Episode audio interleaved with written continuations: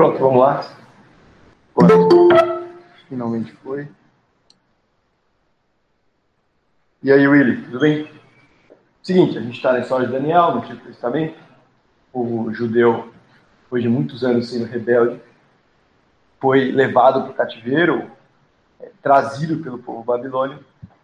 É, você há de lembrar, semana passada, Daniel e mais alguns amigos, depois de serem sequestrados, essa palavra, eles são levados ao palácio do rei é, para passarem por uma espécie de faculdade na Babilônia. Eles vão ser treinados para entender onde eles estão, o que eles pensam, para eventualmente é, serem convidados a trabalhar. Eles são praticamente treinados para serem funcionários públicos. E aí esse é o primeiro desafio naquele momento. Por algum motivo, provavelmente, é uma opção muito válida, Daniel e seus amigos entendem que eles não devem comer da mesa do rei. Então eles recebiam diretamente da mesa do rei o alimento. E naquela época era costume dos povos. Tem a lá também. É, naquela época havia o costume especialmente de oferecer a comida para os deuses. Provavelmente, uma opção muito boa. Eles entenderam que não deveriam comer daqui. E Daniel é, usa da cabeça, gentilmente, convence o, todas as espécies capatazes ali, quem cuidava, de a gente não vai comer, dá esse período para a gente, se a gente estiver bem, deixa a gente continuar assim. O texto, por algumas vezes, repete que Deus fez, Deus moveu corações ali. O, serviçal cuidava desses jovens, não apenas assim, o coração convencido, mas depois, dentro daquela dieta, passa para todo mundo. Né? Interessantemente, e alguns detalhes. É, a gente lembra que Daniel escreve o livro, a gente vê que o autor ali coloca que o Senhor fez, o Senhor está fazendo.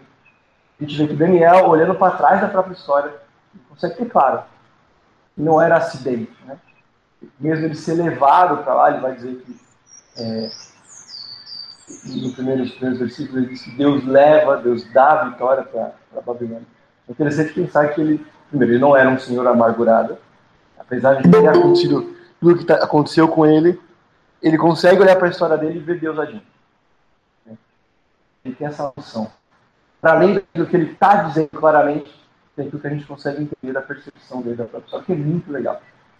Ele olha para experiências dessas e ele vê como Deus estava agindo e como Deus vai usá-lo ao longo da história. Tudo bem? Então vamos lá para a sua postura. Já vai em outra passagem, especialmente com os amigos dele. Primeira página.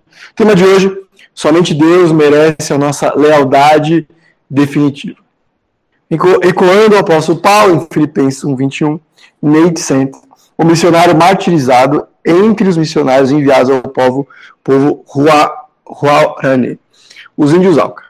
Ao meu ver, ah, devemos estar dispostos a morrer. Nas Forças Armadas, fomos ensinados que, para obter os nossos objetivos, tínhamos de estar dispostos a ser dispensáveis. É, se, todo mundo conhece mais ou menos a história desse cara com o índio Alca? É, eles, ele e mais alguns amigos, pouco depois de sair da faculdade, então provavelmente ali próximo dos 20 e poucos anos, é, são chamados por Deus, entendem o desafio, que eles devem ser missionários em povos que nunca ouviram. E aí eles vão uh, se envolver nesse contato com o povo, eu não me engano, se não me engano, no Equador. Uh, e depois de algumas trocas de presente, algum contato assim, que eles entenderam que foi amistoso, eles se aproximam e assim que eles aproximam, eles morrem. Basicamente isso. Alguns anos depois, uma das viúvas meio que consegue contato e vai morar naquela tribo. Tem um livro sobre isso, eu não me engano, chama. É um título. Em inglês provavelmente é melhor, mas em português é Adentrando pelas Portas do Esplendor. Alguma coisa assim que conta essa história. Muito bem. Uh, os missionários devem enfrentar a mesma dispensabilidade. Não apenas os missionários, mas todos os seguidores de Jesus, uh, Jesus crucificado, deve ter esse senso de dispensabilidade. O que ele está falando aqui é que a gente entende, aqueles que têm essa fé, que dentre as várias prioridades que alguém pode ter, uma delas é continuar falando disso e pagar o preço por isso. Não é tanto o nosso contexto aqui, o nosso lado do mundo especialmente, mas existem irmãos e irmãs que sofrem porque acreditam, basicamente. E não é um sofrimento de eufemismo, sofrem fisicamente. Tudo bem? É, pergunta, segunda pergunta que está aí. O que, que é essa disposição que o missionário Nate Saint, mas a gente entende que deve ter fala sobre a nossa mensagem e comunica para as outras pessoas. O que, que é essa, essa percepção de vale a pena passar por algumas dessas coisas negativas mostra para as outras pessoas ou reforça para nós mesmos? Vamos lá.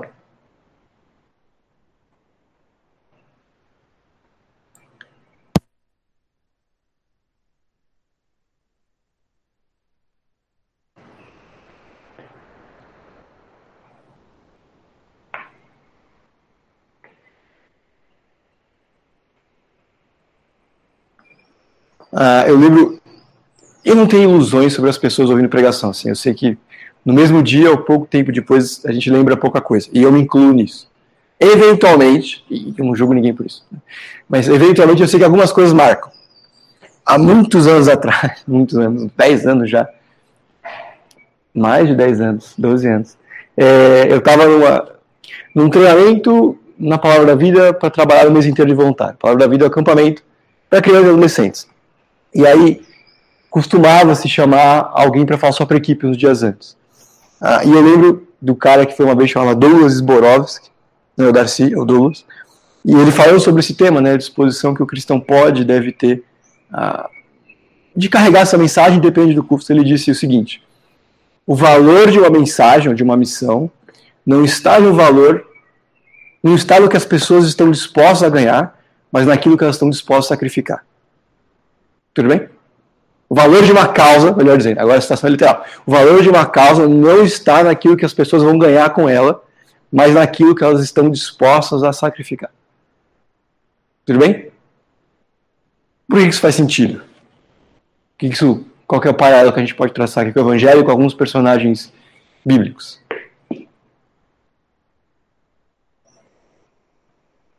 Eu acho que é a causa de Cristo mesmo, né? Uhum para a gente, né, a nossa missão maior aqui. Né? Uhum. Nem sempre você vai ser beneficiado com aquela, okay. com aquela coisa, mas o propósito está lá. Uhum. A gente sabe que é alguma coisa que vale a pena levar a sério, se a gente entende o contexto, o poder, a verdade, mas que a gente sabe que mesmo que não vá para frente, né, em alguns aspectos, mesmo que não seja pareça bom, seja bom, vale a pena ainda assim. Né? E isso é verdade em muitas áreas da nossa vida. Outras, é, aquela fase de vida que a gente fez faculdade e trabalhou ao mesmo tempo, era, foi terrível. Foi terrível, né? A gente não tinha tempo para nada. Você está nessa fase de... é horrível, tem, você tem que estudar no ônibus, basicamente. É, por que continua? Porque acredita no valor de que as duas coisas valem a pena nesse momento. E aí a gente não, não precisa discutir sobre isso agora, mas assim, é, a mesma coisa, aquilo que a gente entende como verdade de Deus. Se isso aqui é verdade, se isso aqui é de Deus e ele está dizendo eu acredito nisso, mesmo que eventualmente, para a gente, muitas vezes, mas uma realidade presente para muitos irmãos ao redor do mundo, é, vale a pena acreditar nisso. Porque essa esperança e esse poder são maiores do que as provações do presente, para usar uma expressão do Novo Testamento. Daniel, né? Daniel, na primeira parte da nossa conversa aqui, ele entende que não deve se contaminar com as finas iguarias do rei, mesmo sabendo dizendo não para o imperador, que era sanguinário, como qualquer bom imperador antigo, mesmo sabendo que dizendo não, ele podia morrer. É. Agora os amigos. Oi, quem está falando? É o... Fala aí. Tem uma dúvida. É, Daniel, se ele comesse das, das iguarias do rei, é, ele estaria pecando, tipo, necessariamente estaria pecando, assim, sei lá, sabemos que tem os, os alimentos que os judeus não podiam comer. Mas assim, se ele deixasse de comer esses alimentos e escolhesse comer outros, ele estaria pecando necessariamente? Boa pergunta, Luca. Essa é a pergunta, e brother, de um milhão de dólares, na verdade. É, não é uma cobrança, mas assim, semana passada a gente passou um pouquinho por isso, no sentido de que me lembrou muito, e acho que é uma boa alternativa, a, a escolha de Mordecai. Tudo bem? que ele olhando para a situação que ele estava, sou de Mordecai, a gente estava em Esther aqui na igreja, e decidiu não se prostrar no entendimento de uma versão e na outra é prestar respeito, que já coloca alguma coisa em entendimento. Por que eu estou dizendo isso? Porque, com certeza, comer das finas iguarias do rei é, era pelo menos uma, uma impureza cerimonial. Isso é um fato, assim, né? Ele envolvido uma cultura distante, comendo de comidas oferecidas, ele se morasse em Jerusalém, ele não poderia entrar no templo sem passar por ritual de purificação. Isso é um fato. Isso é um fato. Isso quer dizer que ele não deveria comer estando no exílio? Outra coisa. A questão é que ele olha para aquela circunstância e entende de tudo que ele estava passando, de tudo que ele estava se envolvendo, de tudo que ele estava abraçando, ele precisava abraçar, ele entende que não deveria comer daquilo. É. Ele olhou para a vida dele, para o momento que ele estava, para as oportunidades que ele tinha, por testemunho que ele entendeu que devia dar, ele decide não comer. Tudo bem? É. Ele entende de novo, igual Mordecai. Quando alguém vai dizer, Mordecai ou Mardoqueu não adorou Xerxes porque era uma questão de adoração. Faz sentido. E Daniel, se comesse, estaria quebrando algum mandamento, ofendendo a personalidade de Deus? É, é provável, é possível, é bem possível. É, é uma decisão pessoal que disse, essa linha eu não passo. E isso aqui, para mim, eu entendo que abandonar uma das poucas coisas que eu ainda tenho de relação com Deus e com Israel. Então eu digo não, mesmo sabendo que outras pessoas poderiam dizer sim. Também para mim é uma possibilidade. Sim. Com certeza ele pecaria contra a própria consciência. Com certeza ele escandalizaria a si mesmo, mais ou menos com referência em Paulo lá no Novo Testamento, né? Eu acho que eu olharia por esse ângulo. Se você está entendendo que isso quebra o seu relacionamento com Deus, e isso te prova o coração e te incomoda, você vê como uma coisa que distancia dele. Então não faça. Não faça. Né? E aí são limites diferentes para cristãos diferentes. Né? É um paralelo não perfeito, mas me parece razoável com a questão do álcool. Tudo bem? É. Se você, se Daniel ou alguém entendesse como os cristãos do Novo Testamento que comiam da carne sacrificada, que não tinha problema porque Deus santificou todas as coisas, que é o argumento que Paulo apresenta, tudo bem. O importante que ele diz ali é que um não menospreze o outro.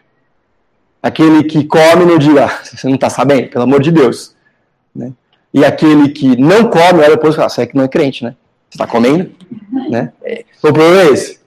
O problema é esse. Outro problema é a gente olhar para Daniel e achar que ele é super cristão, né? Cristão assim, né? Porque a gente não está no nível dele nesse aspecto. Também não é essa a percepção que Daniel não pecava, não é nesse sentido. Tudo bem, Luca? Sim, tudo bem.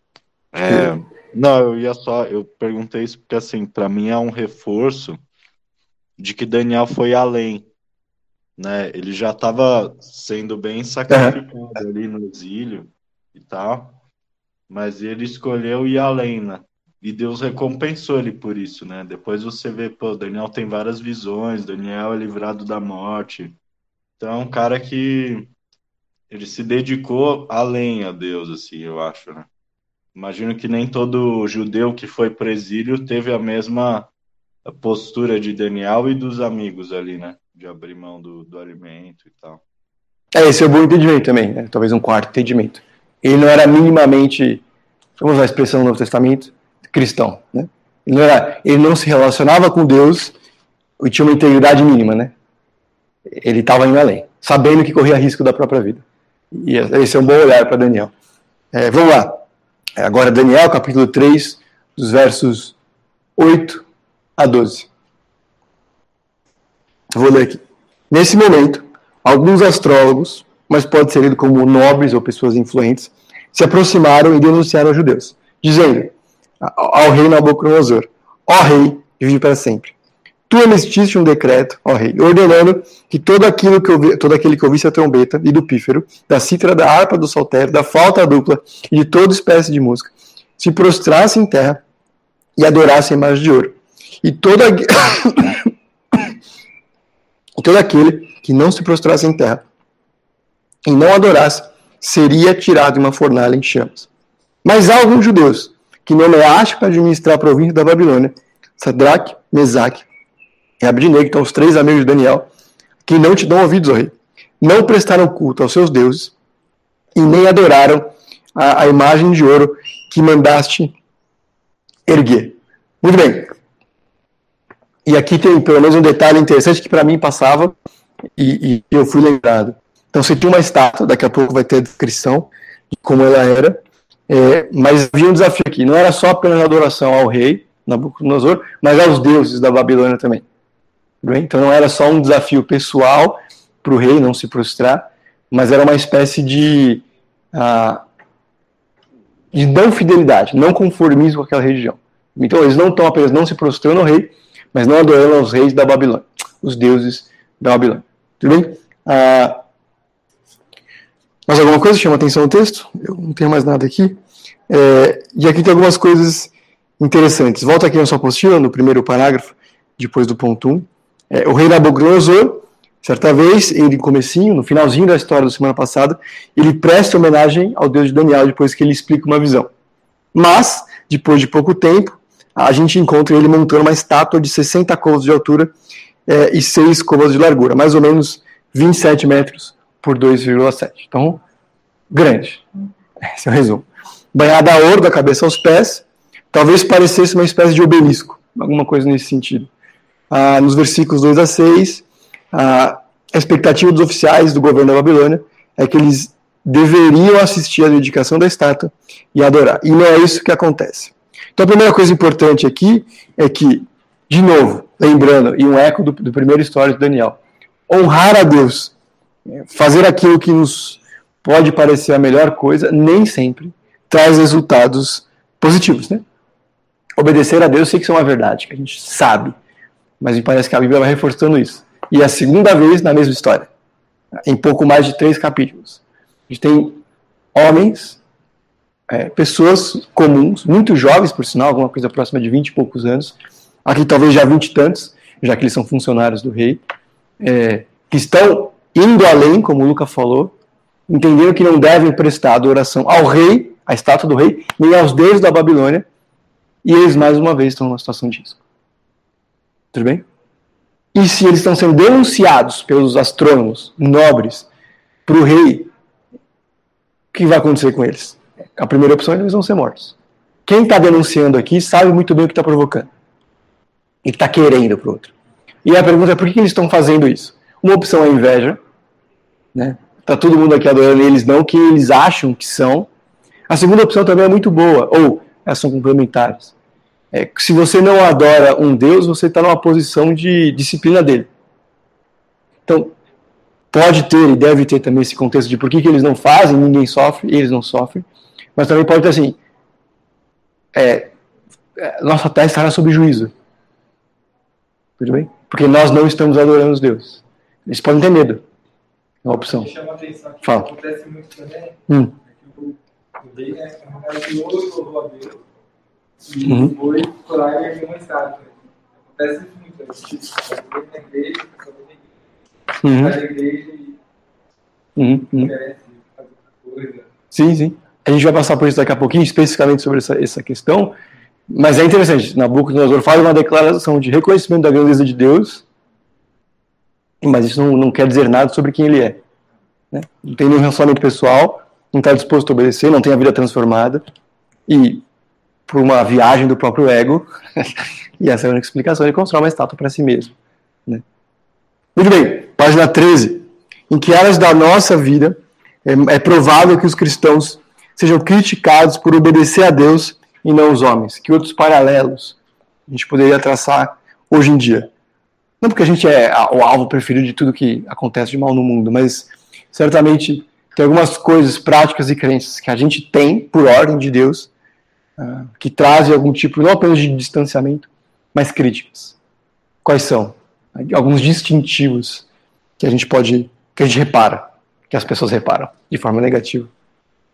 Nossa, na igreja é clássico, né? Oi? Ir à igreja. Ok. Ir à igreja, pessoas criticando os amigos, por exemplo, católicos, ir à igreja. Uhum. Ir à igreja gera um, Uhum. uma, um escândalo. né? Uhum. Eu vejo. É, eu na vida social, por exemplo, se numa festa não beber. por exemplo. Uhum. Uhum. Eu sou mais novo, eu faculdade descer. Uhum, uhum. Deixa eu voltar um pouquinho no Brown, a sua também é boa. E, tipo assim, as pessoas estão criticando, mas o que, que elas acham que nós somos quando a gente vai? De, demérito, né? É, pudico, careta, perdendo tempo, né? Domingo de manhã, dos dois dias que a gente poderia descansar, ou da noite, tanto faz. Eu acrescento que é, não só de ir à igreja, mas Hum. é, ir de manhã e à noite. Uhum, Mas vai duas vezes à igreja? Aham. Mas por que duas vezes? uhum? Tipo, uhum, uhum. É, do Vitor também, é, às vezes, e eu acho que é, é mais aquele ah, que não tem a fé, mas também é um do tipo mais combativo, assim, né? Um negócio meio Richard Dawkins. é, olha de cima para baixo. Né? Você está acreditando em uma coisa tão superada, sabe? Tem, você estudou, tem tanto preparo e, entendeu? E é tão não é para todo mundo, eu estou falando de uma, uma, categoria específica, de pessoas que são legais na convivência, muitas vezes, e frequentam nossas casas, mas parece que nessa hora olha de cima para baixo. Né? Do tipo, você é burro. Né? É. É que é justificativa. Quando em casa, não tem essa necessidade, em todo lugar. Uhum. Ah, não, o que é interessante, inclusive, sobre a natureza humana, né? Todo mundo é especialista de tudo, né? Você pode adorar na sua casa. O que é verdade, mas não é verdade, teologicamente falando, em muitos níveis, né? Tem algumas coisas que eles cobram da gente, que de fato a gente claramente desonra a Deus, mas tem outras que as pessoas se sentem muito confortáveis dizer como que o cristão deveria ser sem conhecer o cristianismo. Né? Você pode, você deveria adorar em casa. É verdade, há esse nível. É. Isso. É um paradoxo, né? Uhum. Posso te preso, talvez saia toda sexta-feira à noite, ou todo sábado à noite. Né? Uhum. E é uma escolha de ser livre, vindo domingo. Uhum igreja gera uma, confusão, eu acho, que a gente não conhece. Né? E assim, não é exatamente a melhor das oportunidades, mas é uma abertura para dizer algumas coisas às vezes, né? É verdade, eu, eu poderia, mas dentro daquilo que a gente acredita, é, a gente também acredita que esse momento público é, é diferente e não substituível. E não é só por estar junto, é estar junto de uma forma também. Ah, eu anotei aqui duas coisas que num tempo em que Muitas vezes a violência é método. É, ser irmão do príncipe da paz é uma coisa diferenciada. Né? Ser mensageiro desse evangelho. Outra coisa é que buscar o diálogo, o perdão, muitas vezes é visto como demérito. Né? É, ouvi de alguém que buscou uma vez algumas coisas nesse sentido, de alguém que não gostava da pessoa, alguma coisa te dá. Ele foi amansar a fera. Ele queria mesmo ficar numa posição melhor.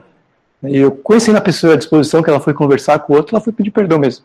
Né, para que se o relacionamento não voltasse para o zero, que pelo menos aquele erro ficasse no passado e perdoado, né? confessado e perdoado. E o outro olhando, tipo, por que você está fazendo isso? Né? Você quer me manipular? E não, não era a disposição dele. Né? No mundo que todo mundo desconfia de todo mundo, às vezes quando a gente, humildemente, apesar de profundamente desafiador, diz, eu errei com você, as pessoas podem olhar e falar, é fraqueza, né? fraqueza. Não aguentou o tranco. Não, é obediência. É obediência. O que a gente pensou sobre essa circunstância foi talvez comunicar. Eu estou fazendo isso obediência a Deus. Dependendo do tipo de relacionamento, não é porque eu gosto de você. É porque eu obedeço a Deus e, e Ele me diz que eu tenho que amar todas as pessoas. Tudo bem? Vamos continuar aqui. Ah, é interessante também, o segundo parágrafo, primeiro parágrafo depois da pergunta. Quando chegou a hora de se curvar, adorar a estátua de ouro, três homens permaneceram em pé. Nenhuma fanfarra ou explosão de protesto. Apenas um ato silencioso de desobediência civil. Rapidamente, os inimigos, Sadraque, Mesaque e Abednego, os três amigos de Daniel, entraram em ação para acusá-los maliciosamente e não dar a máxima lealdade a Nabucodonosor. Muito bem. Ah, eu não construiria uma grande teologia aqui no sentido de essa é a única forma de expressar desobediência aos poderes temporais. Por exemplo, João Batista faz uma coisa muito diferente disso, né? Sabendo do relacionamento ah, ruim que ele tinha ali com. Eu não vou lembrar o detalhe, mas era tipo a irmã ou a sobrinha da esposa, alguma coisa assim. Ele vai denunciar, né? Ele não apenas desaprova e prega contra, ele vai de encontro ao poder temporal e, e diz que ele está errado e que ele está em desobediência a Deus e ele morre decapitado.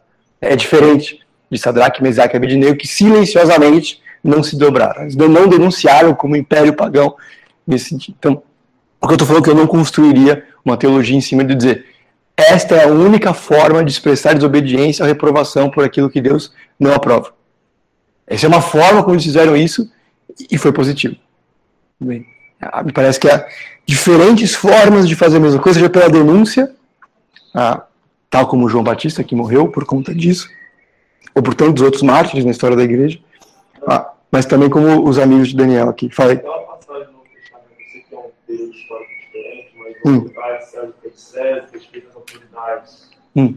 É, acreditar em Deus e ir de tudo contra esse mundo pode implicar desobediência civil Sim. no dia de hoje. Uhum. Essa linha tênue aí pra gente não ir de contra essa Hum. ordem de Jesus, se for alguém diferente, tá? Uhum. E seguir, fazer, ter a coragem, por exemplo, que esses homens tiveram. Boa. Essa é uma boa pergunta. E, e aí Daniel e João Batista, Daniel não, Sadraque, Mesaque Abednego e João Batista estão fazendo a mesma coisa, né? Estão vendo um mandamento, uma ordem clara de Deus, ir contra alguma coisa que uma autoridade está mandando. E os dois obedecem.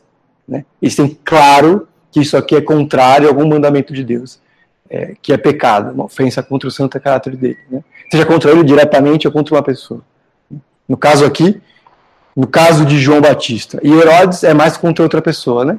Do relacionamento que ele estava construindo. Aqui é mais contra diretamente contra Deus, no caso de adoração. Claramente de adoração, né?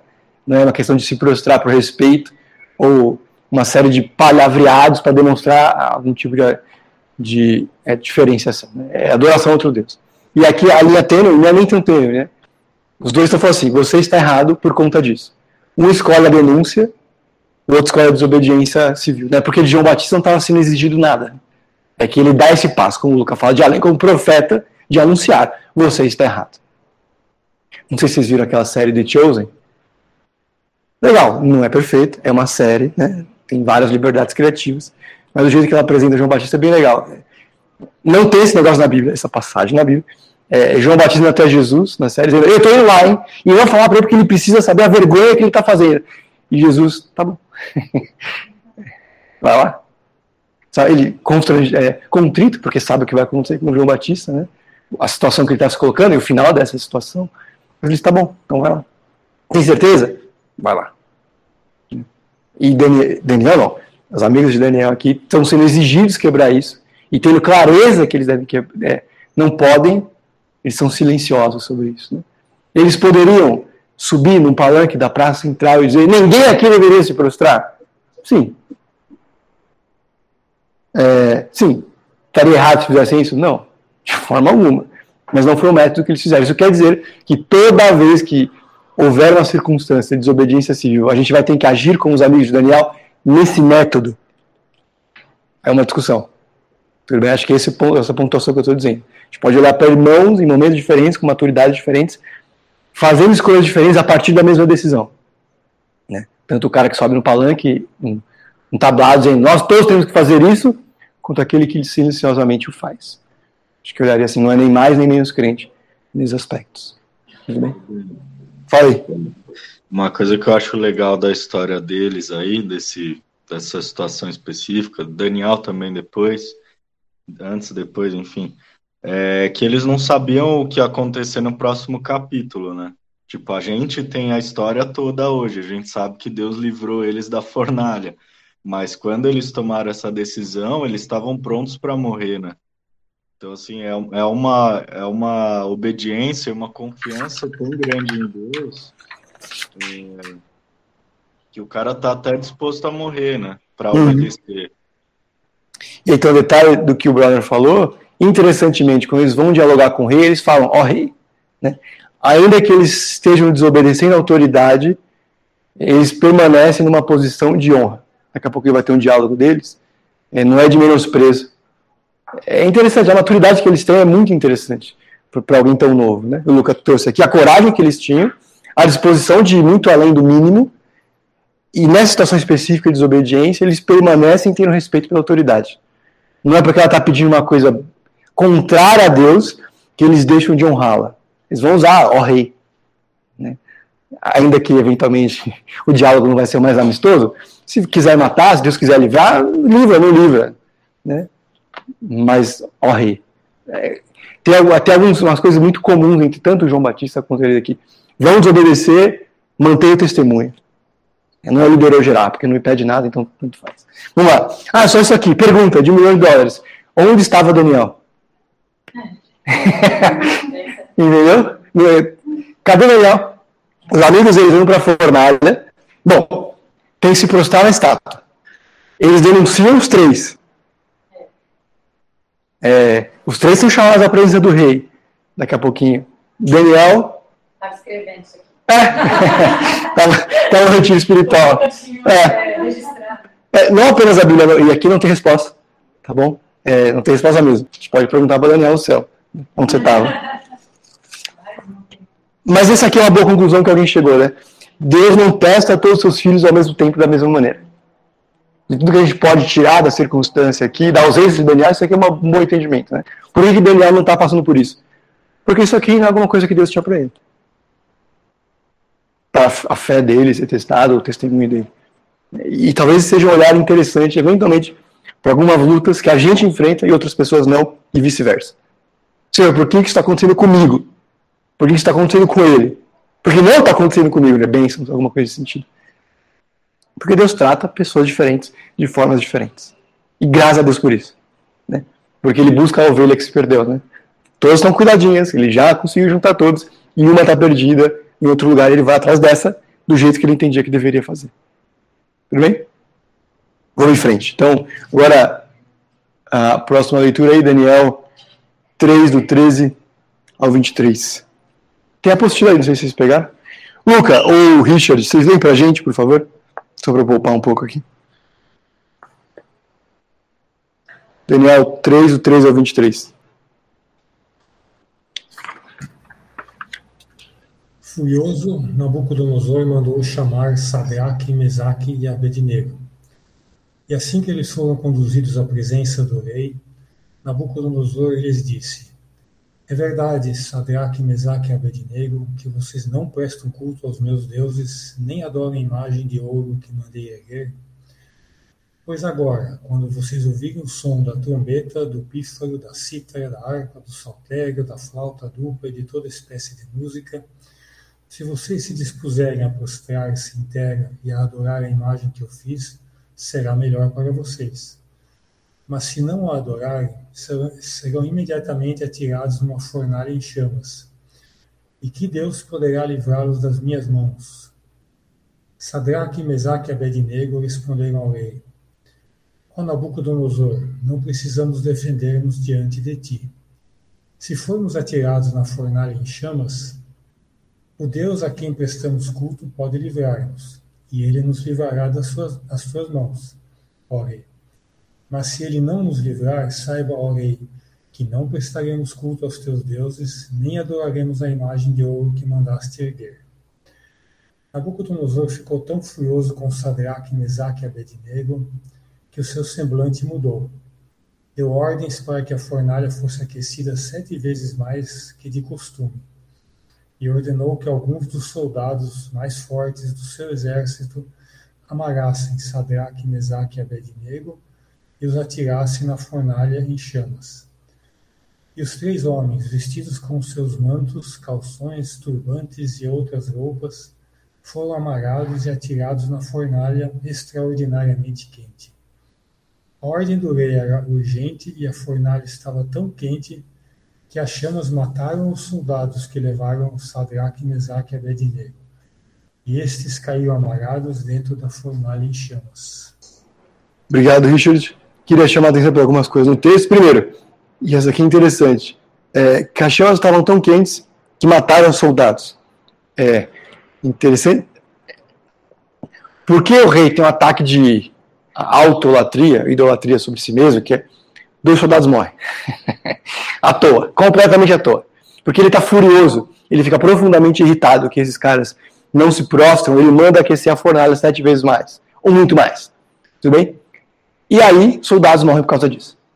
É, é lembrete e decisões ruins impactam pessoas ao nosso redor, especialmente aqueles que estão abaixo da gente em algum sentido, né? ou a gente tem algum tipo de responsabilidade não quero forçar muito aqui, mas famílias ficaram sem o seu pai, marido, porque o rei ficou irritado e decidiu esquentar o, o, forno um pouco mais.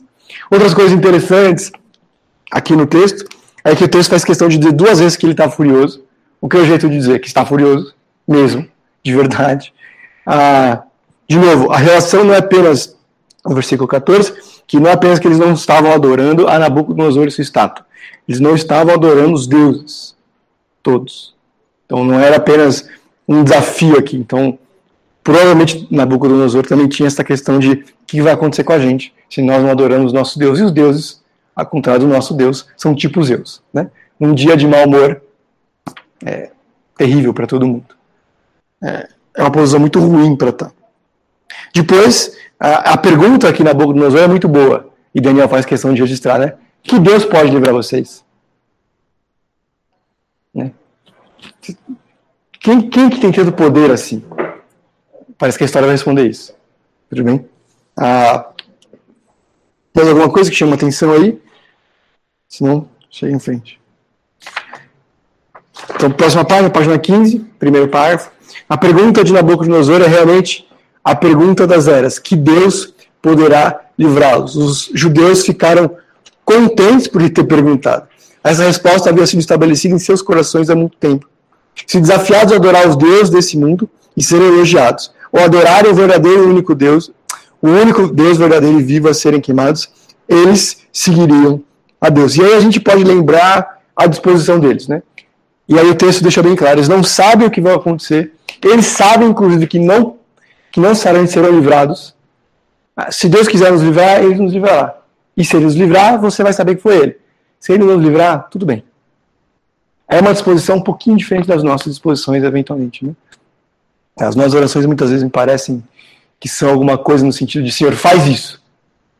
Isso aqui é bom e eu serei grato se o Senhor fizer isso. Mas a gente não prepara o nosso coração na direção de Deus fazer. Diferente, para não dizer o contrário, e o contrário. Né? Parece que às vezes o nosso relacionamento com Ele, com a fé, é, Senhor, faça isso, eu sei que será bom, e obrigado se o Senhor fizer. Mas a gente não tem um coração pronto, eu não vou querer usar a palavra frustrado, mas assim, para que Deus faça qualquer outra coisa. É, é, diferente. Parece que essa maturidade é um pouquinho diferente. O que vier, vem de Deus. E estará de acordo com a vontade dele. E nós estamos bem com isso. É diferente. Né? Tudo bem se o Senhor não nos livrar. Tudo bem se a gente morrer. Tudo bem se esse plano não der certo. Tudo bem se der tudo errado. É o que eles estão dizendo aqui. Né? Rei, se você não quiser livrar a gente, tudo bem também. Não é que eles não têm nenhuma vontade. Não é que eles não têm nenhuma expectativa de viver, né? Mas tudo bem. É, tem um colega, faz um tempo ele falou que se tem alguma coisa que a gente está pedindo para Deus e a gente já não consegue encontrar paz, se der errado, a gente deveria voltar um pouquinho nessa, nesse pensamento. Porque a gente já está colocando nosso, o nosso coração em nós mesmos numa posição de frustração com Deus. Se ele não fizer, eu vou ficar incomodado. Então tem um problema naquilo que eu estou pedindo. Né? Talvez esteja é, tomando o corpo uma importância que não deveria ter. Ele falou, ou não pede, ou encontra um lugar que você pode pedir sabendo que Deus continuará sendo bom, caso não faça. Fala. Vai. A gente sabe o final da história, os caras saíram vivos. Toda vez que eu vejo as pessoas falando da fornalha, se concentram hum. os caras terem saído vivos de lá. Né? Uhum. Então, o que Deus fez, dá fome lá dentro. É, se eles morressem, seria diferente a forma, tipo assim, por exemplo, que não tem essas fornalhas hoje. Né? Uhum. As fornalhas são outros tipos, eu Sim. acho, mas não sociais, relacionamentos sociais. É, concentrar-se na fornalha e sair vivos muda o que Deus fez, tipo, cara, eles morressem, eles uhum. estariam. Sim. sim. Esse teria uma história parecida com Estevão, né? Ser mártires, mártires. Seria isso. De novo, o valor de uma causa não está no que as pessoas vão ganhar com ela, mas naquilo que elas estão dispostas a sacrificar. E seriam mártires. Mas os mártires, que inclusive no primeiro capítulo, é, sobreviveram à base de legumes, como todos os outros, estavam mais saudáveis, né? Deus estaria agindo pelo testemunho deles. Certamente para os outros judeus que estavam ali na comunidade seria: vejam o que esses caras fizeram. É, o que Deus os capacitou a fazer, se você preferir. Eles morreram porque não se prostraram. Inspiraria certamente o testemunho e o relacionamento de vários outros judeus. E, eu, e você falou, a gente ficar muito focado eles sobreviveram. Mas me parece que é muito mais significativo e até instrutivo essa declaração deles. Se Deus quiser nos livrar, nos livrará. Se Ele não quiser, tá bom. Ó rei, mantenha a pose, o respeito, né? E me lembra bastante Daniel argumentando, né? Vamos, deixa a gente comer isso aqui, se a gente ficar bem, deixa assim, né?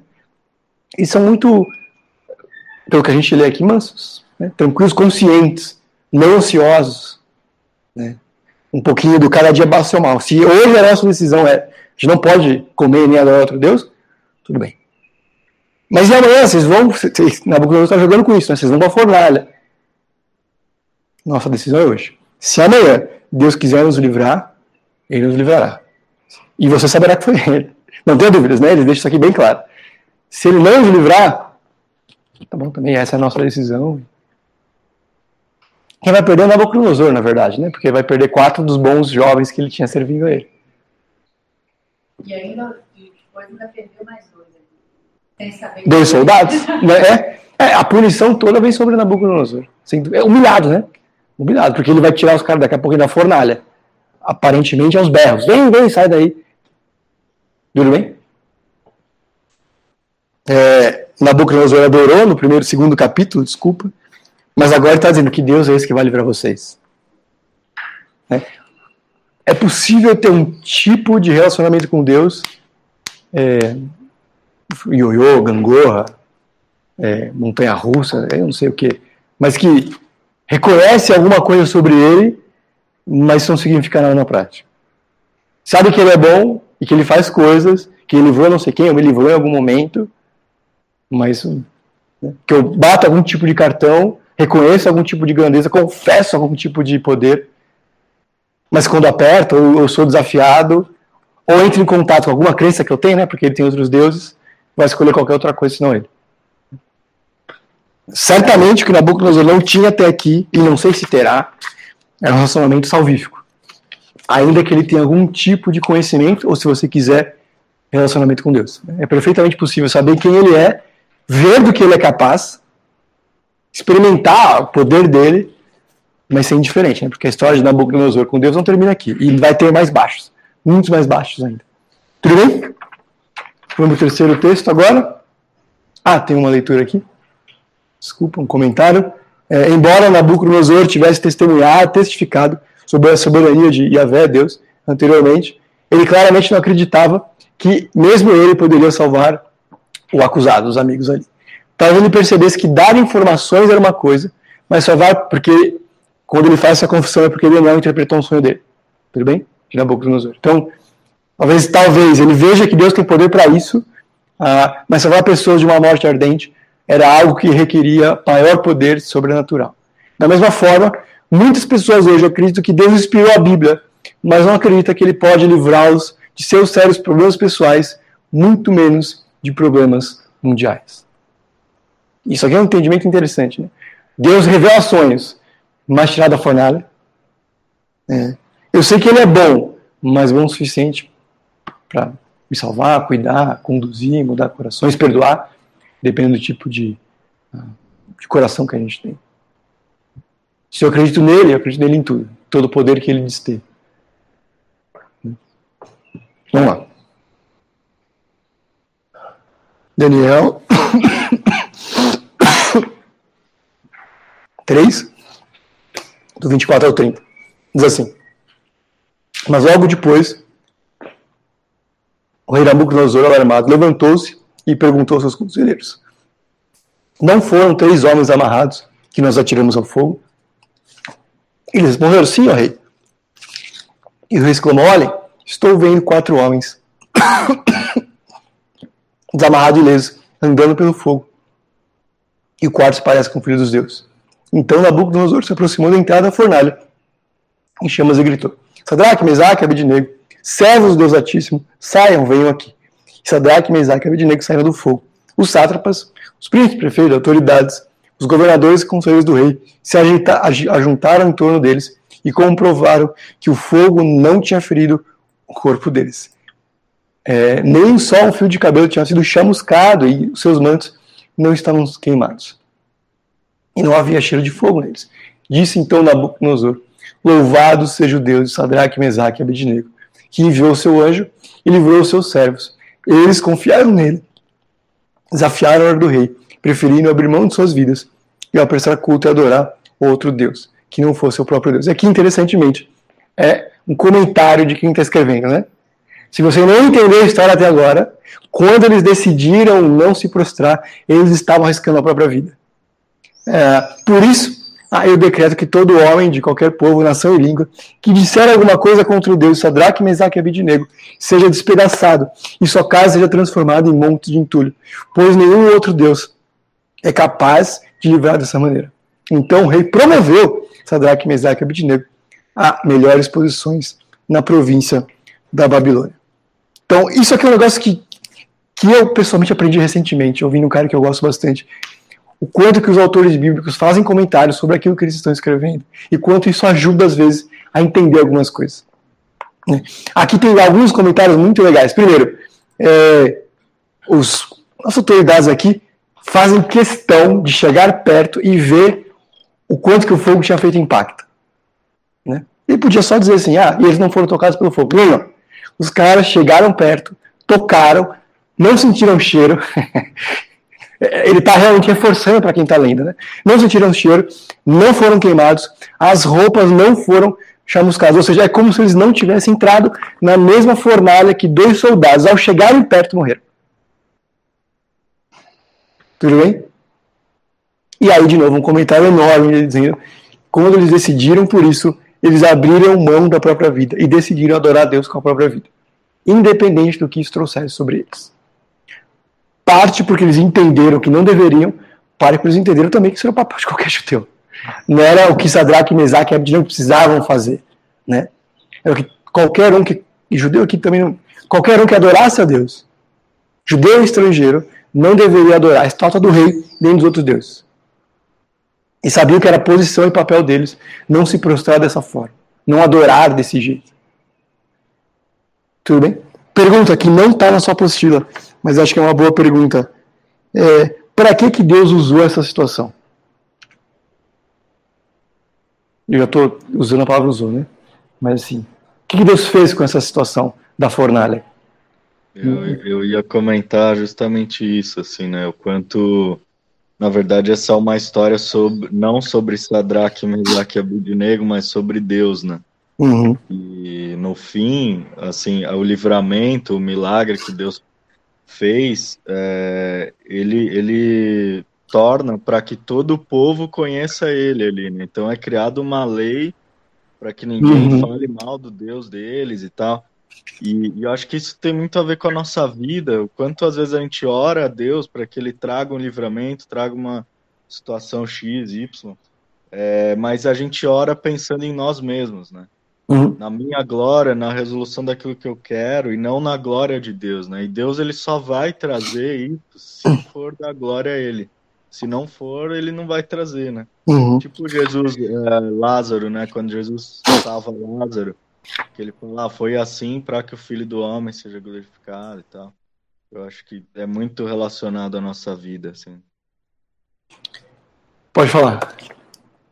Eu ia comentar que acho que muitas vezes a gente, acho que quase nunca, hoje fica procurando prova né, de Deus. Né? Uhum. E aí foi o que você falou um pouco antes, né? Eles, tão, eles acreditaram, independente de qual seria a decisão uhum. do que ia acontecer. Eles podiam voltar na fornalha ou não. Uhum. Independente disso, eles sabiam que era o que Deus queria, né? Muitas vezes a gente fica buscando isso de ah, uma prova de Deus, uhum. de que, enfim. É... E muitas vezes a gente não, não agradece pelo que a gente já tem, né? Uhum. Também traz Boa. O fogo na Bíblia ele é bem relevante, né? Sabe? O batata de Baal, Uhum. questão do fogo por si só, né? os caras saírem do lá. Uhum. Três bons comentários. Primeiro do Browner, que eles não tinham esse conhecimento, mas a gente tem. Eles foram livrados não só do fogo, mas da asfixia. Bem? Não é só o fogo que estava. O calor no forno acaba com ar, eles podiam morrer por isso. Inclusive, muita gente nos incêndios não morre porque foi queimado, mas porque aspirou, né? Ou deixou de respirar. Então é um milagre ainda maior do que eles tiveram noção. É uma, uma coisa que você falou, é, eles, interessantemente, eles não ficaram na dúvida que às vezes a gente tem, né? Se o que, que o senhor quer que eu faça? Eles sabiam que era certo e errado aqui. E às vezes a gente sabe o que deve fazer, mas a gente quer que Deus realmente escreva na nuvem, nos céus, pra, sabe, para realmente a gente comprar a decisão sabendo que vai ser difícil e que vai ser complicado, que vai ser doer, mas a gente quer que Deus realmente empurre, né? Coloque, obrigue a fazer o certo. Né? E eles sabem. Eles sabem, eles olham para uma situação e a gente tem mais clareza, muitas vezes, que a gente gosta de assumir. É que a gente. A dúvida é muito confortável, às vezes, em algumas decisões, né? Eles sabiam. E eles decidiram por isso. Né? E não sou nem eu que estou dizendo, é o, o, autor aqui, Daniel, que está fazendo questão de dizer. Eles decidiram sabendo que ia morrer. Eles não ficaram incertos. Eles poderiam procurar alguma autoridade religiosa, eles poderiam colocar em oração, e não tem. As duas coisas são muito boas nesse aspecto. É, eles podiam contemporizar, eles podiam fazer milhares de coisas. E talvez eles tinham feito algumas dessas. Mas eles sabiam e fizeram. Né? Parece que desde a primeira vez que eles foram convidados a se prostrar, eles não fizeram. Sabiam que não deviam, sabendo quanto ia custar, e beleza. Lucas, você falou bem. Você imagine, os judeus foram levados de Israel, para os outros efeitos, para o exílio. Eles são obrigados a adorar outros deuses, como a gente está vendo aqui em diferentes níveis, quanto mais próximo da capital, certamente pior era nessas questões, eles viviam uma posição de segurança religiosa, que era uma posição de segurança de vida, né, naqueles tempos. Por quê? Sadraque, Mesaque e Abednego entenderam o que deveriam fazer e o fizeram, mas nenhum judeu vive essa insegurança. Entendeu o que aconteceu aqui? Porque o rei faz um tipo de edital dizendo: esses caras podem adorar os deuses deles, não precisam adorar o nosso. Porque três razoáveis jovens aqui tomaram essa decisão, ah, Deus abençoou, usou essa decisão deles para abençoar toda uma nação. E eles não sabiam o que Deus ia fazer. Né? Eles não sabiam o que Deus ia fazer com isso. Sem querer traçar paralelos malucos, mas assim, me lembra um pouquinho é, da multiplicação dos pães e peixes. Sim, é o que a gente tem aqui. Né? A gente não sabe o que Deus vai fazer. A gente pode confiar que ele vai fazer alguma coisa. Nem que seja para a glória dele. Mas ele vai fazer. O que ele cobra de nós não é ter todos os recursos, mas dar aquilo que nós temos. Ou ele deu para que a gente tivesse. É. Sim. Se nos colocou aqui, o Senhor nos honrou ali com a questão da alimentação, tem nos guardado, tem nos colocado em posições de destaque. Chegou no momento que a gente precisa né, honrar, confiar no Senhor. Que o Senhor tem conduzido. Está aqui, né? Se, se a vida que agora que o Senhor tem dado para a gente colocar, é, à sua disposição, é o que a gente vai ter aqui. Né? É, não é uma promessa, eles foram promovidos. Né? Não é toda vez que a gente for honrar a Deus, situações desafiadoras, inclusive com a nossa vida, que nós seremos elevados no meio dos homens. Não é uma promessa, é uma história. Mas é o que acontece aqui. Eles não sabiam, quando colocaram a vida em risco, que seriam promovidos. Mas eles foram. Inclusive os jovens lá dos não foram promovidos. Não. foram, é.